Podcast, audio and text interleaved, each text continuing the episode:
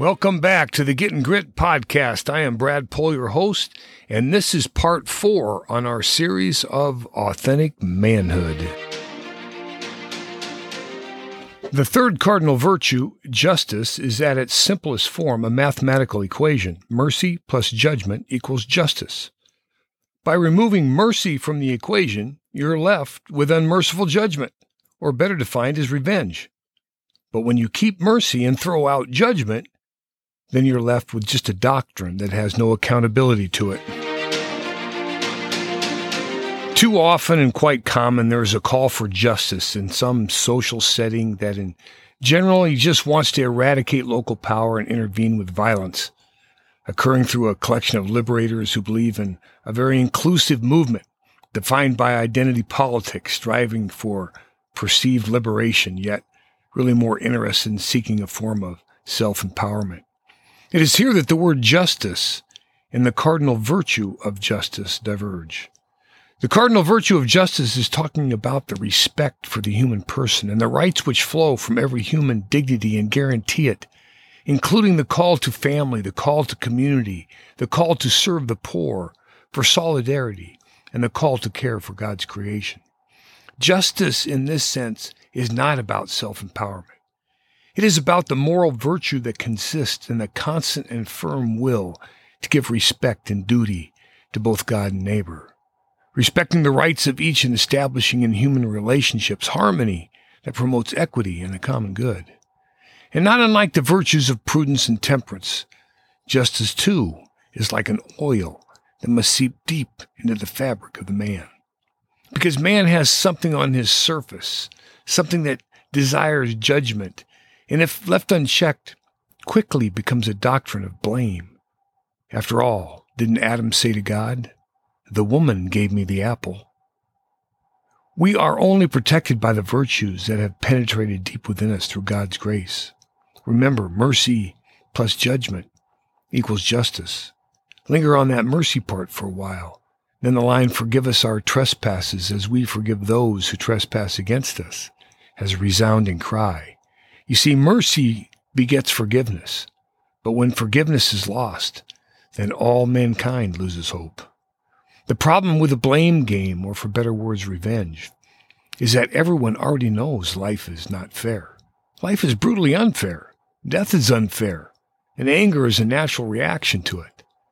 Life can seem like a game played without an umpire at times, but Adam and Eve both ate the apple. So we actually chose the game we now live in. Yeah, we signed up for this. But it's just life.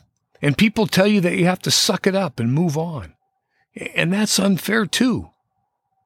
But you do have to move on. We have a broken idea of fairness and, and who is to blame. See, life happens. You give 110% and the world just walks away with your treasure. You're mad about it. But that's like expecting the lion not to eat you because you didn't eat him first. Yet you're the one who didn't load the gun. So now you have to outrun the lion. Yes, we all know there is a disproportionate emphasis on the decisions we make in split seconds. The line drives get caught and the seeing eye singles go for base hits. But in spite of all the unfairness, cheating, lying, and inequity, the virtue of justice stands firm, calling us out. As David said, Preserve me, O Lord, because I have hoped in you to respect the human person and the rights which flow from human dignity. Justice calls us to respect human life from conception to the grave, to not shed the blood of the innocent while begging for self dignity, worth, and praise. Justice calls us to love more, to seek the good of the other, today with a sense of urgency, because our differences do not outweigh our collective humanness.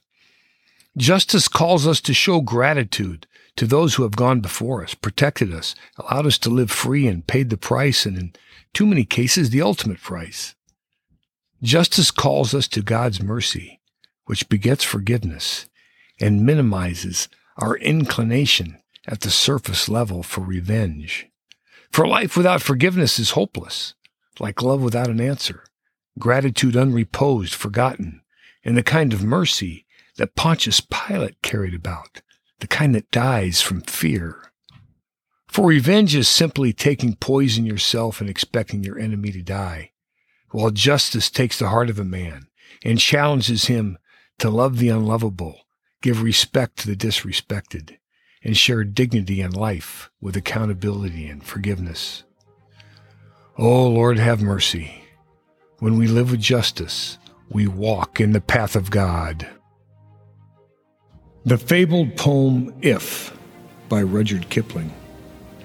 If you can keep your head when all about you are losing theirs and blaming it on you, if you can trust yourself when all men doubt you, but make allowance for their doubting too, if you can wait and not be tired by waiting, or being lied about, don't deal in lies, or being hated, don't give way to hating, and yet don't look too good nor talk too wise.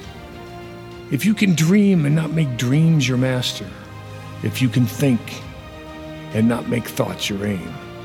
If you can meet with triumph and disaster and treat those two impostors just the same.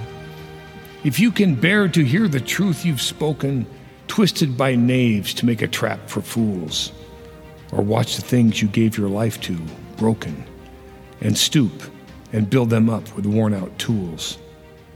If you can make one heap of all your winnings and risk it on one turn of pitch and toss, and lose and start again at your beginnings and never breathe a word about your loss.